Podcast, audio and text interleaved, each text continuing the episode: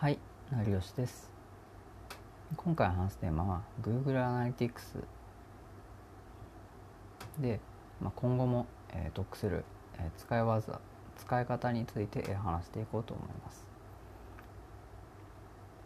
Google Analytics 使っていますかね。Google Analytics は、ブロガーならぜひ使っていくべきツールなんじゃないかなというふうに考えているので、今回はこの話をしようと思いました。Google Analytics 自体は知っているけど、ほとんど使う機会がない、活用する機会がないなっていう人、ブログで Google Analytics を導入したばかりの人とかはぜひ今回の話を聞いてみてください。で、先にお伝えしたいんですけど、Google Analytics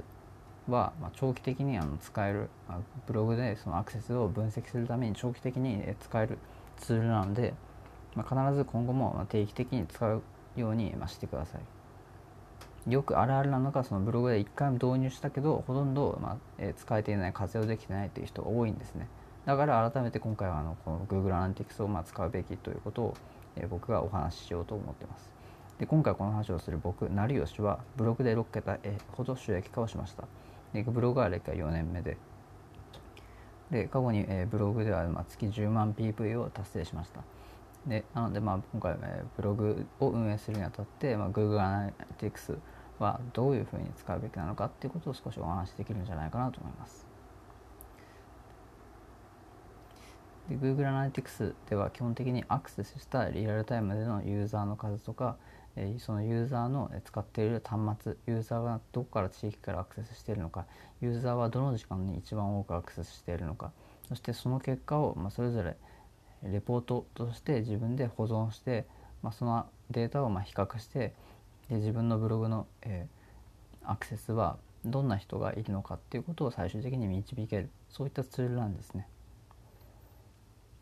で、Google Analytics を使う上で大切なのは、その一度使って、そしてレポートとして一度データを残すんですね。レポートをまず作ることができるんですけど、それを一度作って、それで改めてまた次にレポートをまた作るんですね。で、レポートを作った時に、その最初に作った1つ目のパターン、それもう1つ、新しく作った2つ目のパターン、その1と2を必ず比較すること、比較して、で、自分なりの仮定を立てて、そして次の3回目のレポートを作る前に何かしら行動を起こすこと、一つ分析した結果からその改善をするための行動を起こすというのを順序立ててやっていく、これが Google Analytics の正しい使い方なんですね。こういった使い方ができていない人は結構多いなというふうに感じているので、ぜひ今後もその Google Analytics を定期的に使うようにしてください。で、Google Analytics をいきなり初心者から使いこなせるとは僕は思っていません。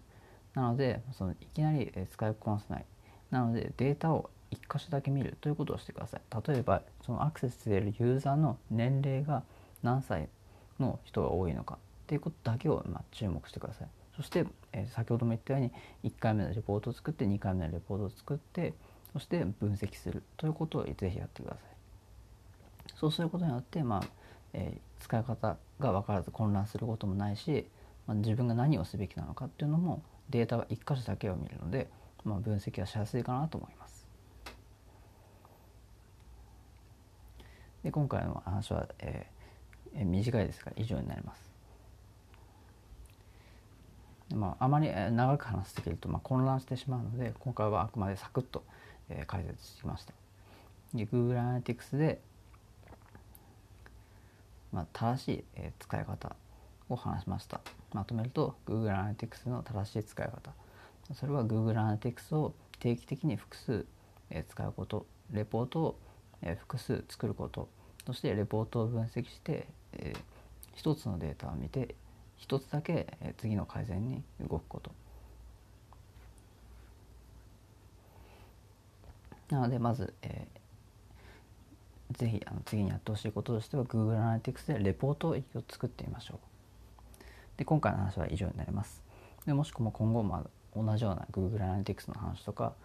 聞きたかったら、ぜひフォロ